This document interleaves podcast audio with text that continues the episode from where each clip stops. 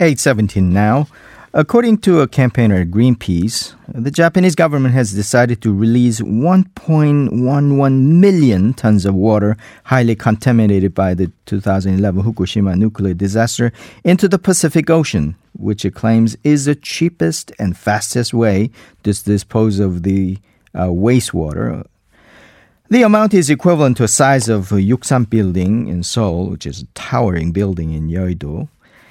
And once released into the ocean, it's expected to take 17 years and 770 million tons of water to dilute it. For further discussion, let's invite uh, Shaun Burnie, a senior nuclear specialist with Greenpeace Germany, who's currently visiting Seoul. Thank you for joining us. Good morning. Good morning. Uh, now, this is potentially a very serious matter. How is this planned move expect to pose threats, uh, particularly to Korea so this is a problem that has resulted from the triple reactor meltdown, which began in 2011. Uh, the water has been building up and being processed by Tokyo Electric over the past eight more years. Um, basically, the government uh, has looked at different options, and its preferred option, as you said, is to discharge into the Pacific. What that means is that the immediate threat is to the local communities along the Sendai Fukushima Pacific coast uh, to fisheries, to the general uh, well-being of people in the area.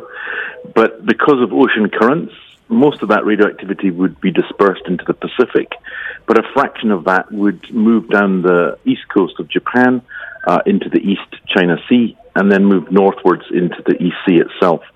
That was ex- exactly what was experienced after 2011. Uh, it took about a year, year and a half for the radioactive cesium that was discharged from the plant into the ocean to make its way around into the East Sea.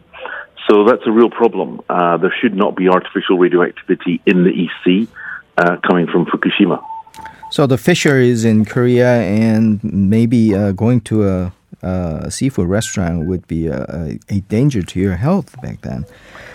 Well, the problem is, of course, is that radioactivity, it's very difficult to prove a direct correlation between low dose radiation exposure and any health consequences.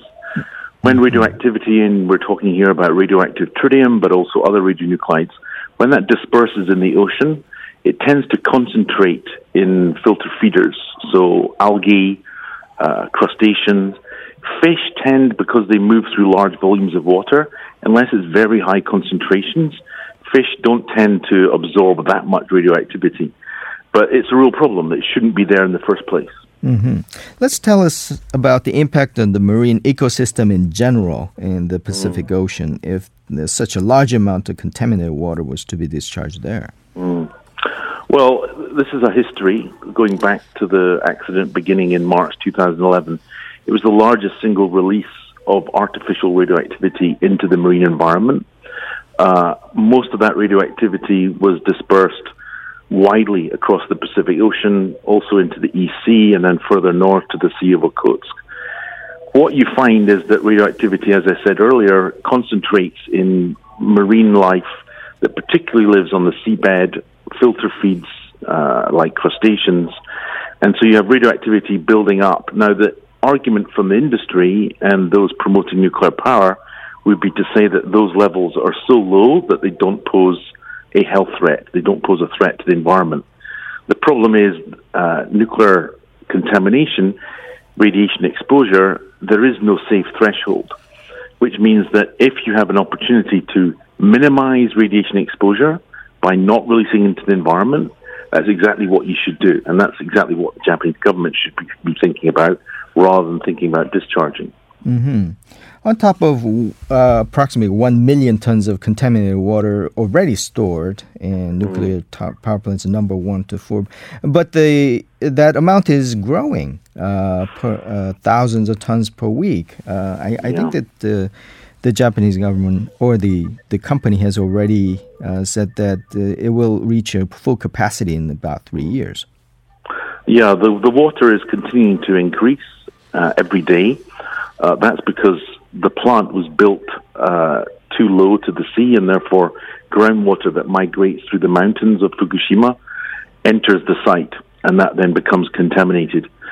The projection are is, that that level of water could reach maybe 2 million tons by 2030.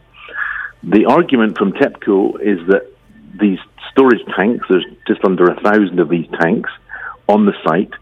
The argument is that they're running out of storage space and therefore something has to be done. Actually, they're not running out of storage space. They're running out of arguments on mm. how to avoid dealing with this. They mm. can acquire additional land. I've worked in that area for many years, and the area outside the plant itself is a nuclear disaster zone. They're storing millions of cubic meters of nuclear waste, decontaminated waste.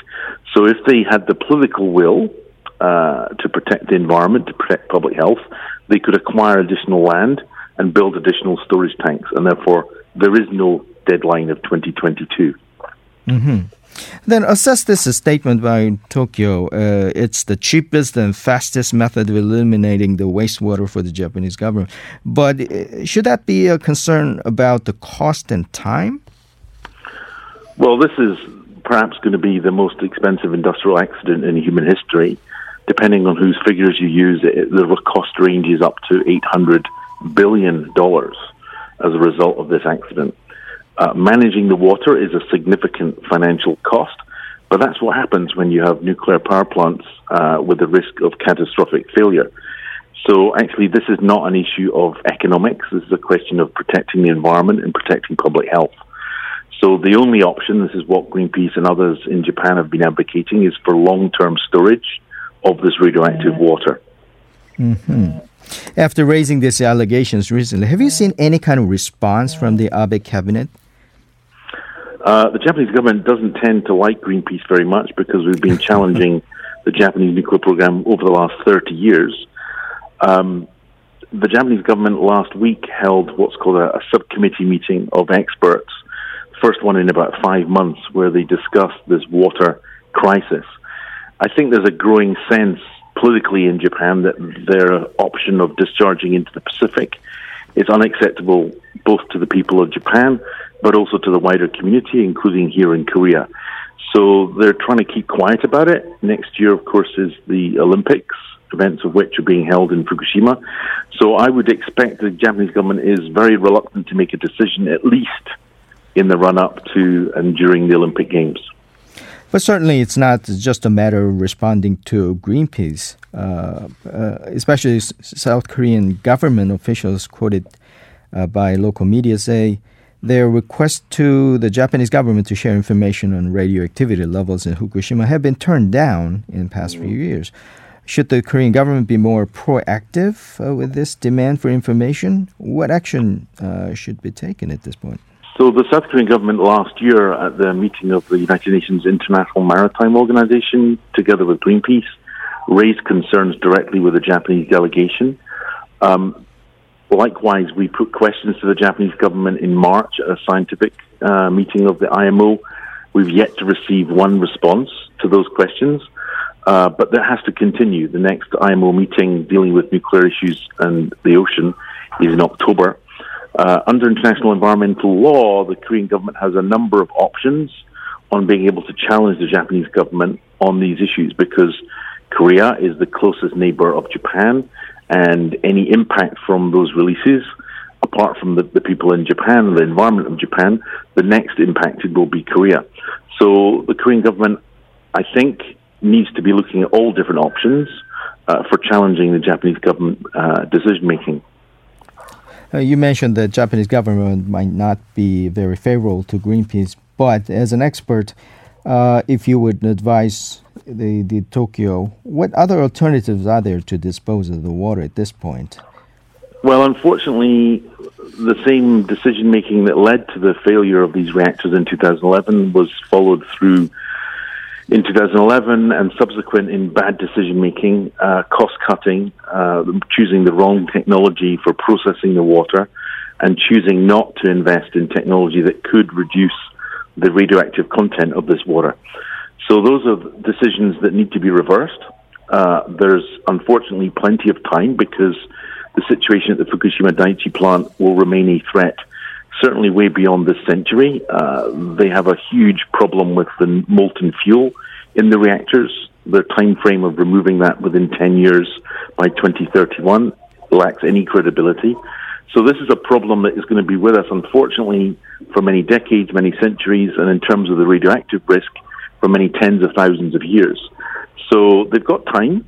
They can need to build more storage capacity, and then they need to invest, taking decisions to invest in technology that can reduce the amount of content or radioactive content of this water. That ultimately is the only environmental, uh, in terms of human health, safety. That's the only option that they have. It seems like it's a grave problem, as you mentioned, time. Um, they got enough time to deal with that issue, if not for the fact that they have Olympics next year and a lot of people are coming to the city. Uh, I think that Greenpeace uh, and other civic uh, uh, organizations and also the governments like Korea should be proactive about alerting this uh, danger. Well, thank you for your expert opinion today. Thank you very much. Thank you.